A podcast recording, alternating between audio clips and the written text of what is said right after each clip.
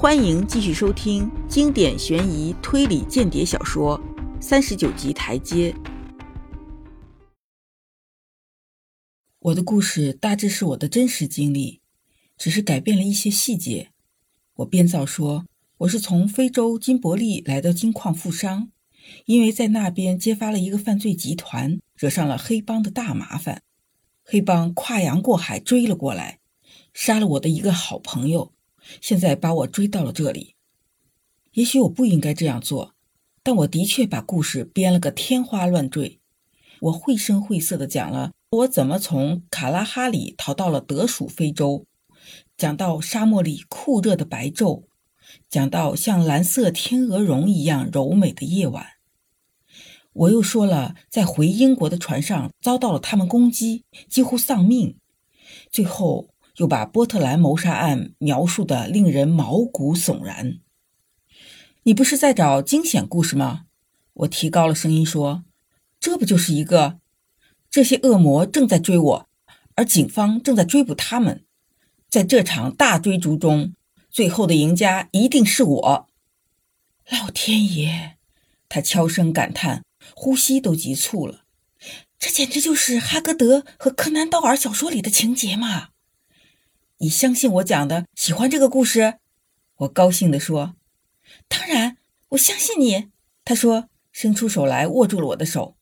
我情愿相信一切不同寻常的故事。最不感兴趣的就是毫无特点的东西了。我想他还很年轻，天真浪漫，正是我所需要的人。于是我决定住在他这里。他们现在找不到我了，但我还得躲几天。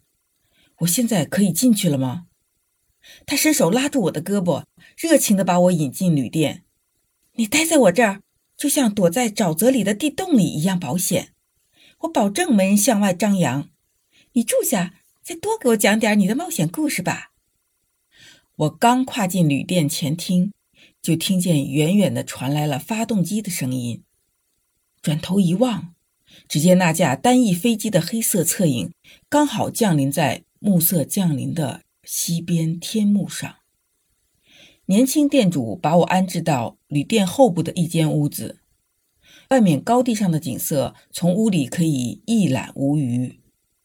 他叫我随意使用他的办公室，我进去看了看，只见里面堆满了他所喜爱作家的书籍。他的祖母一直没露面，猜想他已经是老的卧床不起了。一个叫玛吉的老妇早晚给我送饭，年轻店主却仍不愿离开，整天围着我转。我需要一些时间做自己的事儿，便想了点事儿，打发他第二天早晨骑着他那辆摩托车去取当天的报纸，而通常报纸要到傍晚才由邮差送来的。我叮咛他要眼观六路，耳听八方。记住见到的生人的模样，特别注意有没有汽车和飞机来到这里。他走后，我才坐下来认真研究斯卡德那个小记事本。小旅店主中午时分才带了份《苏格兰人报》回来，报上除了帕多克和牛奶工又提供了一些证词，还有重复了昨天报上关于凶手逃往北方的报道而外，没有任何新东西。另外有一篇从《泰晤士报》转载来的长篇文章，是关于卡洛里德斯和巴尔干半岛的形势的，但完全没有提卡洛里德斯来英国访问的事。下午我又把小旅店主支开了，因为我破译斯卡德密码的研究正到了关键时刻。我前面对你说过，这是一种数字密码，我用了一套相当复杂的试验方法。相当成功的发现了空格和标点的位置，但还是没有找到那个最重要的关键词。英语的单词有一百多万个，斯卡德可以用其中任何一个。想到这一点，我几乎完全泄气了。可是到了三点钟，我突然有了一个灵感，那个叫茱莉亚·杰切尼的名字闪现在我脑海里。记得斯卡德说过，这个女人是个关键人物。所以我想用他的名字来解码，看看如何。成功了！原来茱莉亚的名字 Julia 的五个字母分别给出了英语中五个元音字母 a、e、i、o、u 在字母表里的序号。例如，a 对应着 J，而 J 是字母表中的第十个字母，所以在密码中以数字十来代表 a。类似的，以数字二十一来代表 e，如此类推。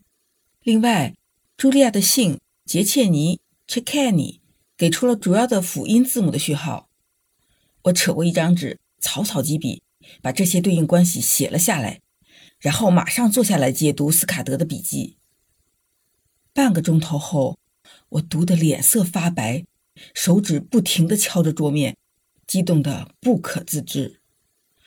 我抬头往窗外望了一眼，发现一辆大旅行车正沿着河谷向我们开过来，一直开到了旅店门口。听见有人下车的声音，好像是两个人，两人都穿着防水外套，戴着粗呢便帽。十分钟后，店主溜进了我的房间，双眼激动得发亮。下面来了两个家伙要找你，他悄声说：“他们现在正在餐厅里喝威士忌苏打水。”他们向我打听你，说本想会在这儿见到你。哦，他们把你的样子说得可清楚了，连鞋子、衬衣都一丝不差。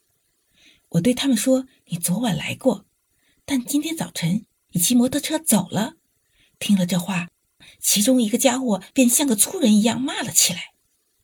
我问他那两个人什么样，他说一个是瘦子，黑眼睛，眉毛蓬乱。另一个总是堆着笑脸，说话有点结巴。两个人都不是外国人，这一点我的年轻朋友说他完全肯定。我拿出一张纸，用德文写了下面的话，弄得像是一封信中的片段：黑石头，斯卡德已识透我们的一切，但他半个月内不可能采取行动。